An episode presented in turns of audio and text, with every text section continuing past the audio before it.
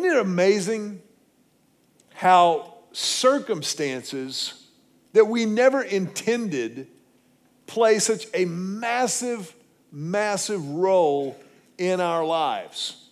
The, the things that happen to us, the things that happen around us, the choices we make that make massive differences we never ever intended. I remember choosing at the, I mean, last minute of the 11th hour, my senior year in high school, choosing to go to God's favorite university, the University of Texas, and, and decide, I don't know what you're laughing at. We just, I'm just stating truth. That, that I chose to do, but it was literally the last minute. It was May of my senior year, and I, I didn't know for sure at that moment if I was called into ministry, full time vocational ministry. So I decided I was going to get a business degree that I could use no matter what I did after college. And so I decided to go to UT, and I had no idea that what God would do over the next five years of my four year degree, that He would be cultivating within me a love for the city of Austin. That while I was here in college, I, I, would, I would come to understand. I get this city. I love the people here. I love the, the weirdness that is Austin. I grew up in Houston. There is no weird in Houston. If there is, they eject it immediately. But I, I love Austin, and I remember thinking, even in college, God, if there was ever a town that that needs the good news of Jesus communicated without compromise, but hopefully compellingly and creatively and compassionately, that, that this is a place that needs that, that, that could use that.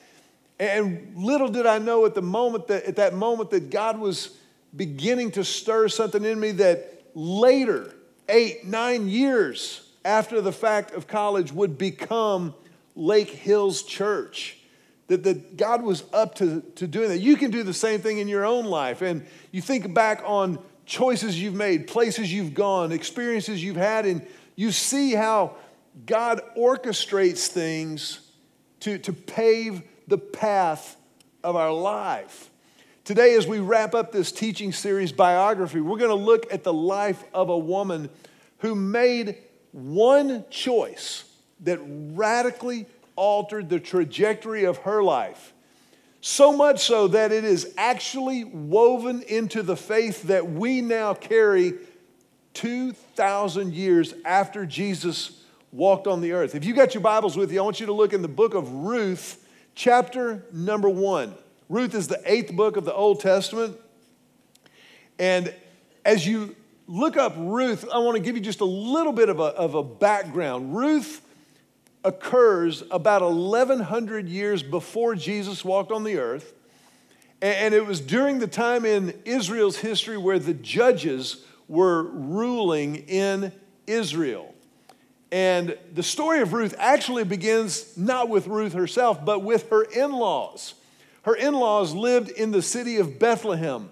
And there in Bethlehem, Elimelech and Naomi were experiencing a massive famine that caused them to uproot their family and move to a nation called Moab. Moab was on the other side of the Dead Sea, it was east of Bethlehem.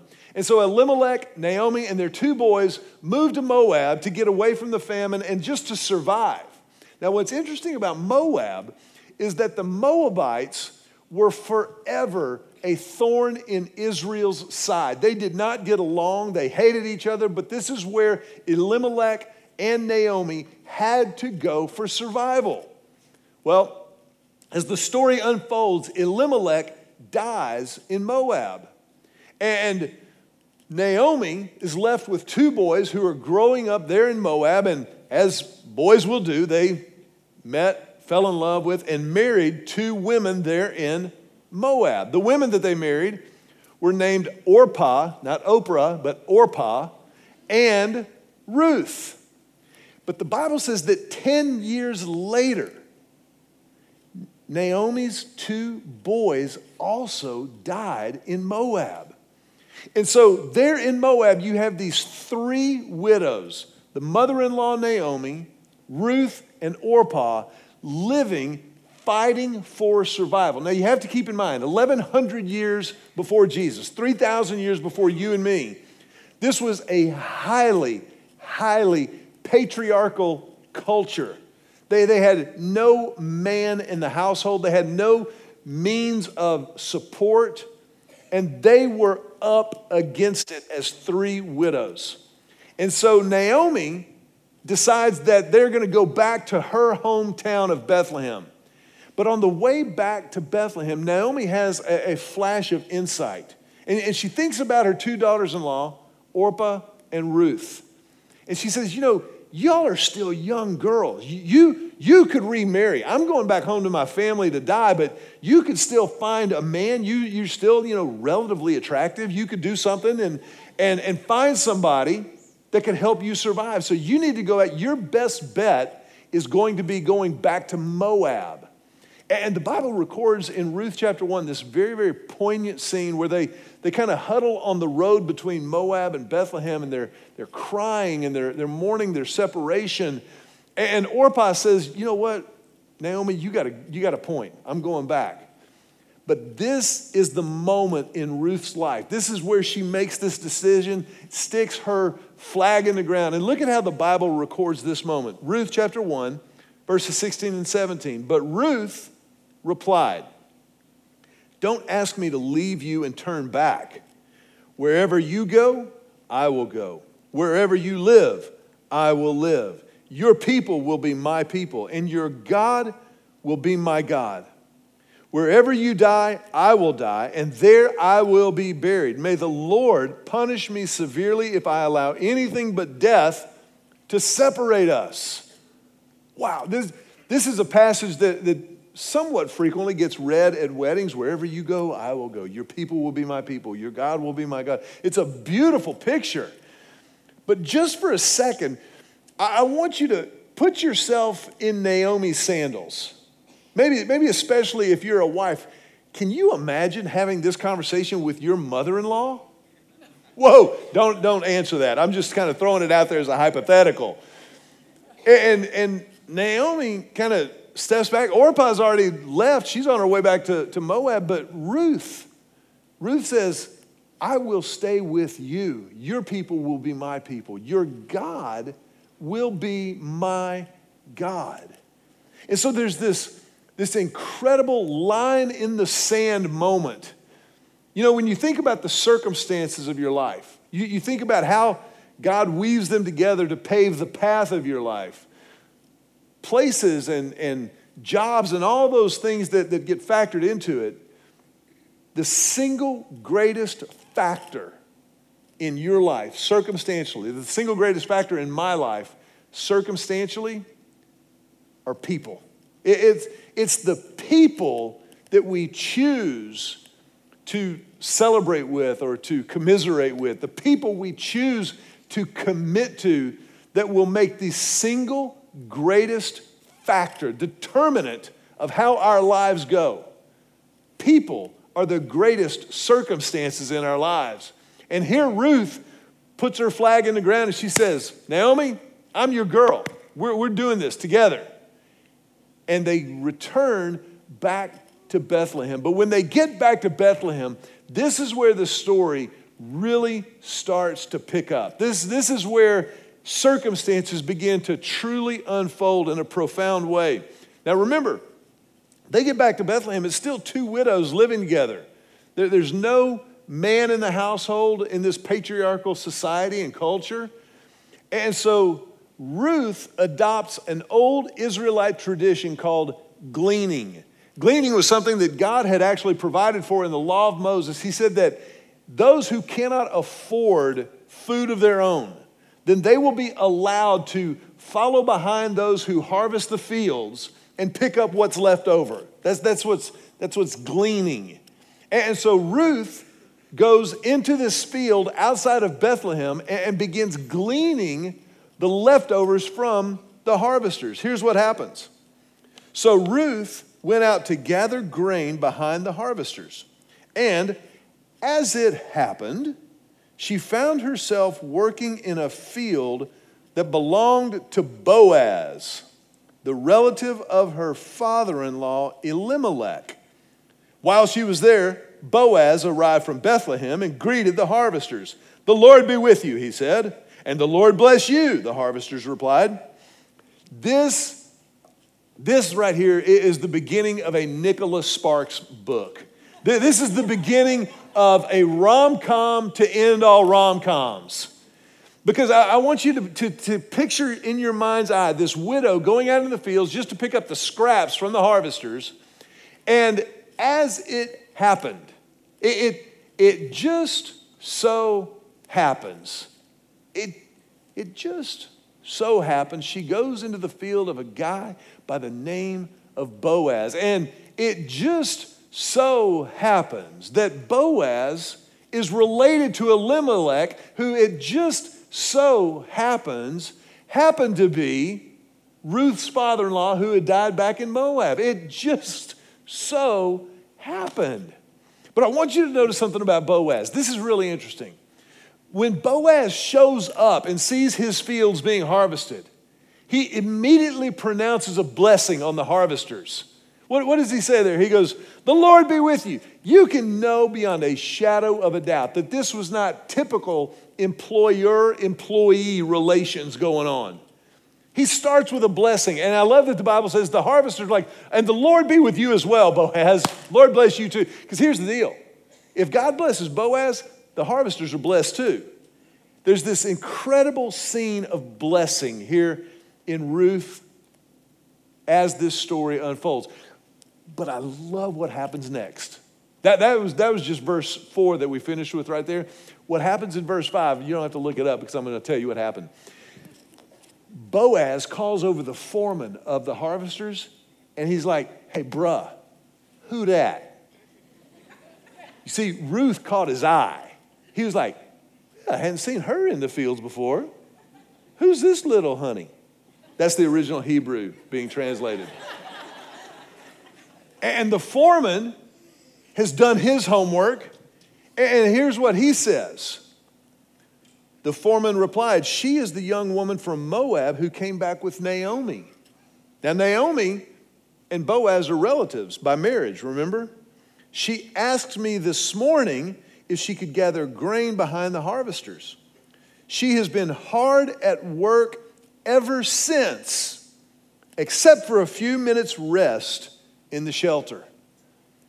So, so Boaz, now we don't know for sure, but because the Bible doesn't say like it does in some other places, but, but something about Ruth, something about Ruth caught Boaz's eye. Something caused him to ask the phone. He didn't ask about any of the other harvesters. He goes, What's up with that? Who, who dat? That's the original who dat nation right there. And he goes, Man, she's the one who came back from Moab with Naomi. She's here providing for her mother in law. She's not even related to her anymore, but she's here helping Naomi out. And she's been working her head off all day, except for a few minutes she was in the shelter getting out of the sun. There was something about Ruth. And I think it's important to notice that Ruth was taking care of business. She was, she was handling her work when Boaz showed up. She wasn't prancing around, putting herself out there to, to find a man. She was TCB. Let me ask you a question. How many of y'all have ever been to Memphis, Tennessee? How many of you have ever been to Memphis? It's a great town, great food, great music. Okay, for those of you who just raised your hands, how many of you have ever been to Graceland, the home of Elvis Presley? If y'all, you got to get on that. We got a little bit of summer left. You need to go to Graceland this summer. It is one of the greatest tours ever. It's, it's a history museum. It is fascinating. Elvis's story there in the, you know, the, the, the racquetball court now houses all of his jumpsuits. It's awesome. Cars, checks that he wrote to people that nobody knew about at Christmas. It's incredible. I, I will tell you this too. There, there was, there's one kind of part of it you just need to brace yourself for when you get to the end of it, Elvis and his mom and dad are buried there at Graceland. And we were there like, I think the middle of July. There was no, you know, famous day in Elvis history. And there are people beside the graves of Elvis and his parents losing it. I mean, it's so emotional. I was, I was really uncomfortable. But you can get past that. The, the tour is incredible. The gift shops, they're like Disney World. They got a gift shop outside of every single display. It's brilliant. But here's what's fascinating about Graceland. As you pull up Elvis Presley Boulevard, the first thing you see is the tail of a plane sticking up above the trees. It's the Lisa Marie, Elvis's jet that he used to fly around on. And as you get closer, you see there on the tail of Elvis's jet, you see the lightning bolt and TCB. Tell your neighbor right now with passion and enthusiasm TCB. TCB is taking care of business. It's what Elvis did and it's what Ruth did. Ruth was taking care of business. And Boaz saw something in her. He was drawn to her. Ruth chapter 2 goes on to tell us that that night, that, that day there in the field, Boaz called Ruth over. And, and he did so very respectfully. He said, My daughter, come, come over here for a moment. What, what, are, what are you doing? And she said, Well, I, I'm here gleaning to help my mother in law, Naomi, out. And he said, You know what? You take some more stuff. And, and he gave her some more stuff. Then he called his harvesters over and he said, You know what? Let Ruth follow closest behind you. Matter of fact, take some of the good stuff out and just drop it for her. And by the way, don't nobody hassle Ruth. I got my eye on her. And Ruth goes home that night to Naomi and she's got, she's like weighted down with, with extra gleanings. And Naomi comes in, Naomi, Naomi looks at Ruth, and she's like, Girl, where'd you get all that? and, and Ruth's like, It's this guy, this guy named Boaz. And all of a sudden, Ruth clicks and she's like, Boaz. Naomi clicks. She knew the name Boaz. She knew that Boaz was family. She knew there was something going on. But look in Ruth 2:20. Ruth chapter 2 verse 20. There's this incredible incredible concept, principle that Naomi introduces Ruth to, but also to us. Look at what she says. She says, "No, well, may the Lord bless him." Naomi told her daughter-in-law. He is showing his kindness to us as well as to your dead husband.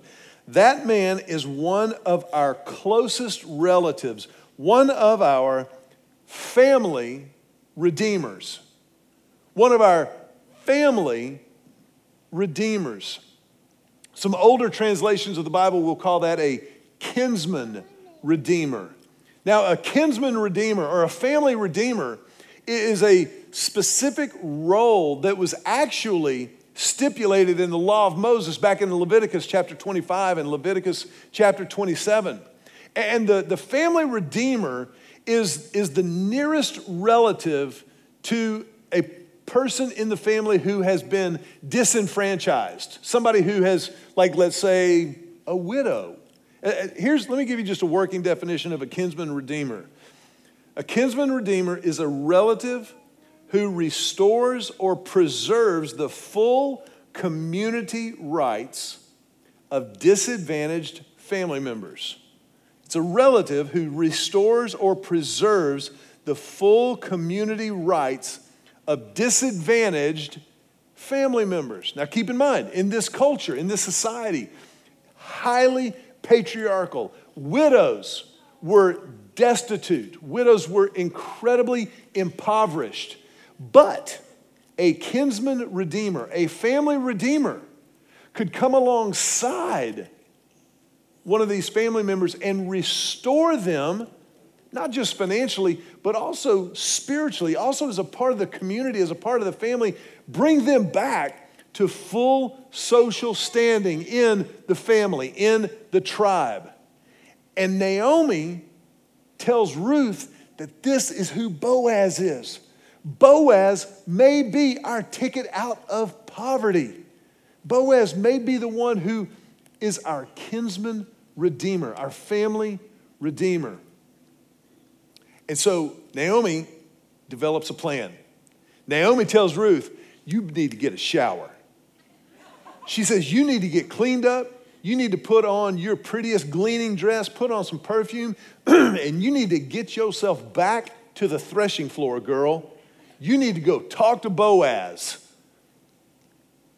But do it in a way that is appropriate. And she tells Ruth to go back, but don't flaunt yourself. Don't just make yourself known to him once the day is through. Don't interrupt his work. Don't interrupt the, the meal in the evening. But she tells him, she tells Ruth to go and lay down beside him at his feet when he goes to bed for the evening. Look at what happens. This is fascinating. Verse 8, Ruth chapter 3. Around midnight, Boaz suddenly woke up and turned over. He was surprised to find a woman lying at his feet. I think that may be one of the greatest understatements in the entire scripture. I mean, Boaz is, he's worried about the barley harvest. He, he's, he's harvesting during the day, he has a meal at night, he's going to bed, and at midnight he wakes up and there's this woman sleeping at his feet. Look at this, verse 9. Who are you? He asked. She said, I am your servant Ruth, she replied. Spread the corner of your covering over me, for you are my family redeemer. Now, it's very important as you and I read this in 2019 to make sure that we understand there was nothing inappropriate, there was nothing sexual in this encounter.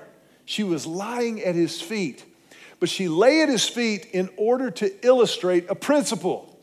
Naomi had told Ruth, when you go in there, take the covers that he's sleeping under and just remove them from his feet lay down at his feet, but make sure his feet get cold.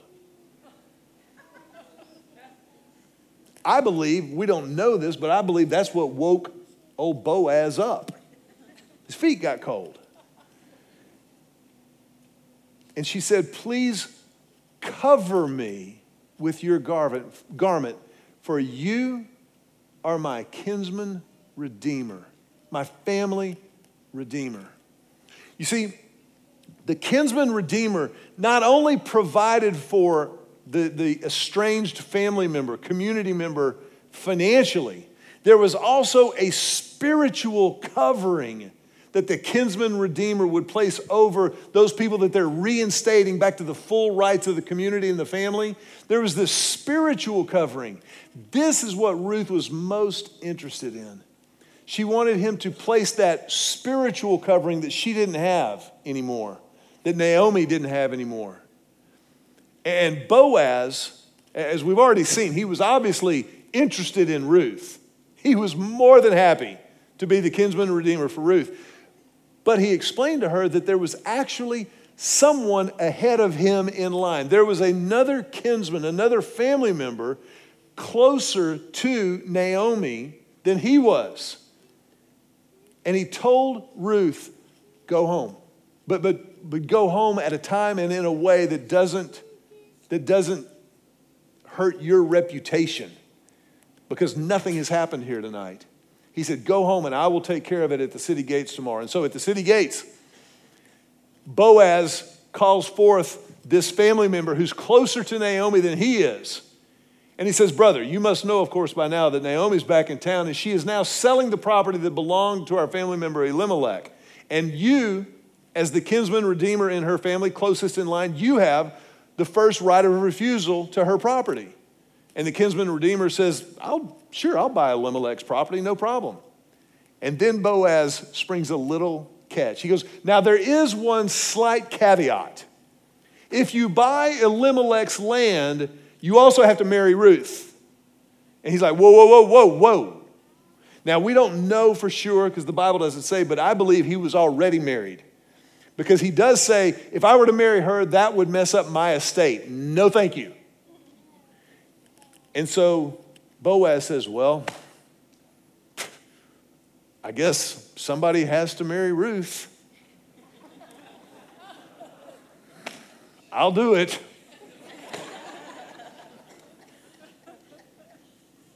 And that's exactly what happens. But Boaz was careful to follow the process in order to get to the desired product. He honored the process so that God blessed the product. How many times do we get in trouble when we, when we see something that we want, when we see a blessing that maybe even God has in store for us, and we just want to grab it instead of honoring the process? Boaz honored the process. He recognized it was not his shot to call. He went through the proper channels. He gave this guy the first right of refusal over the kinsman redeemer role in Naomi and Ruth's life. And God blessed that. And the Bible says that, that Boaz made sure there were witnesses present there at the city gates. And he said, Let everybody here know that I did the process correctly. Let everybody here attest to the fact that I gave him the choice and he chose not to. And now I'm marrying Ruth. And that is what happened. The Bible says that Boaz and Ruth were married and, and that they, as husband and wife, came together and, and Ruth got pregnant and they had a son. And it's an amazing, amazing story that all started, it all started because Ruth made a commitment and a covenant to Naomi. It all started because back there on the road between Moab and Bethlehem, Ruth said, Wherever you go, I will go. Your people will be my people. Your God will be my God.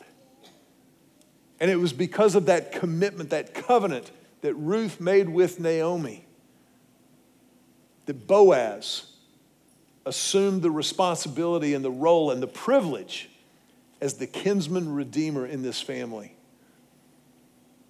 But there, there, there's something else because I told you at the very beginning that Ruth's commitment to Naomi radically altered the trajectory of her life, but is even woven into the fabric of our faith. Let me, let me show you what God did through these circumstances. Verse 16 of Ruth chapter 4, the Bible says that Naomi, the mother in law, now a grandmother, Naomi took the child in her arms and cared for him. And the women living around them said, Naomi now has a son again. And they named him Obed. Obed. And Obed was the father of Jesse, who was the father of David in this little town called Bethlehem. You see, the, the, the, kinsman redeemer not only, not only provided a covering for Ruth and for Naomi, the kinsman redeemer, God used these circumstances, God used this covenant to preserve the family through whom eventually would come Jesus himself. Jesus, who was of the house and the line of David. David, the shepherd king. David, whose father was Jesse, whose grandfather was Obed, whose great grandfather was Boaz, the kinsman redeemer.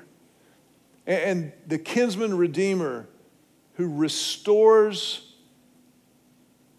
disenfranchised family members to the full rights of family and community.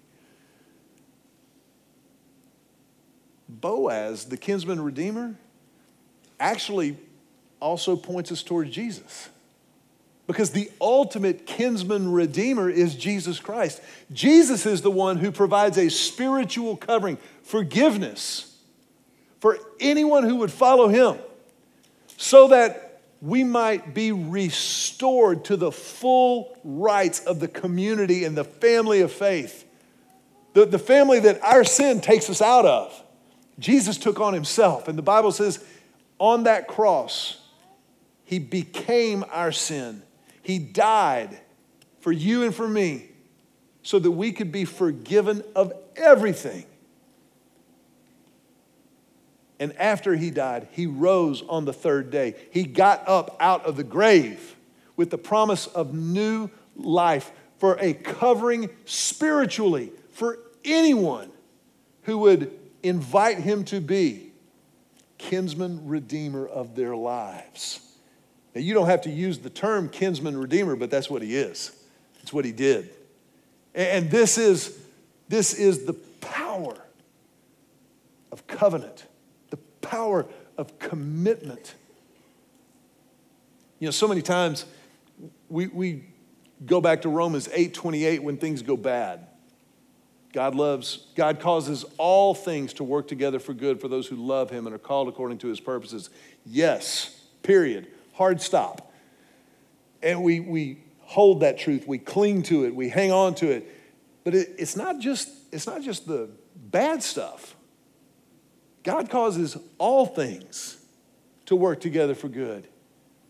God caused the commitment and the covenant of Ruth to Naomi to preserve the family that would one day turn into David, the shepherd king, that would lead to Jesus. Jesus, the shepherd king, the good shepherd, the good king, the savior of the world. Now, I don't know where you are this week or, or today, but I do know this. I do know that Jesus has offered to be your kinsman redeemer, your family redeemer, to restore you to the full rights of the community and the family. That when he rose from the grave, he rose with the promise of a new life for anyone who would follow him. And if you've never accepted that, you've never stepped into that and leaned into it personally and definitively and relationally, in just a moment, we want to give you the opportunity to do that. To just pray a prayer of commitment, a prayer of submission and surrender to the only one who will never take advantage of your surrender. I want to ask you to bow your heads for just a moment. If you're here today and you have made that commitment personally and definitively, then I want to invite you and ask you to please be praying with everything that you've got for this moment, for, for folks around you, maybe who haven't, maybe someone that you invited to church today. But if you're here today and you want to begin that relationship, you want to step into that promise, then we invite you to pray. To pray a prayer of beginning that relationship, just right where you're sitting, just from your heart to God's, silently say something like this. Just silently say, Jesus, I need you. I need your covering, your forgiveness. And so I confess my sin to you. I ask you to give me the grace to turn from that sin. And Jesus, I claim your forgiveness. I accept it. And I choose to believe that you died on the cross for me. That you rose again for me. And right here, right now, I accept. I ask you to come into my life and I will follow you from this moment forward. And I pray this prayer, Lord, in your name.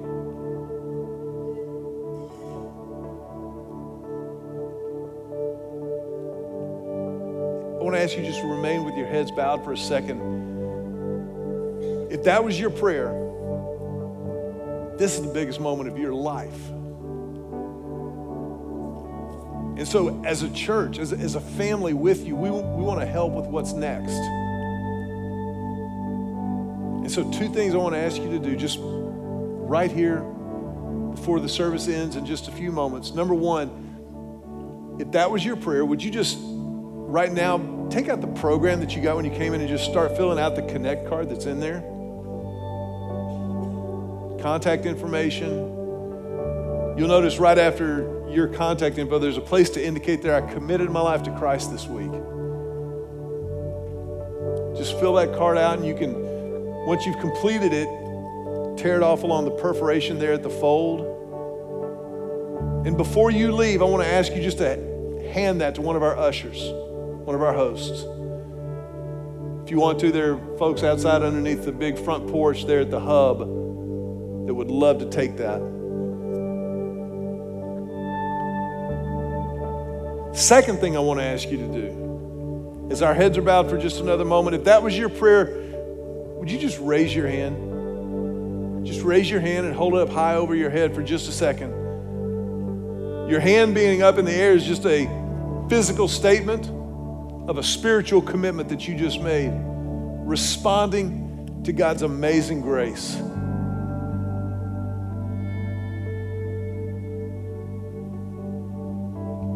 And our family tradition around here is we celebrate, as we honor that with you. You can go ahead and put your hands down, but we're going to put our hands together and tell you, welcome home. Welcome home.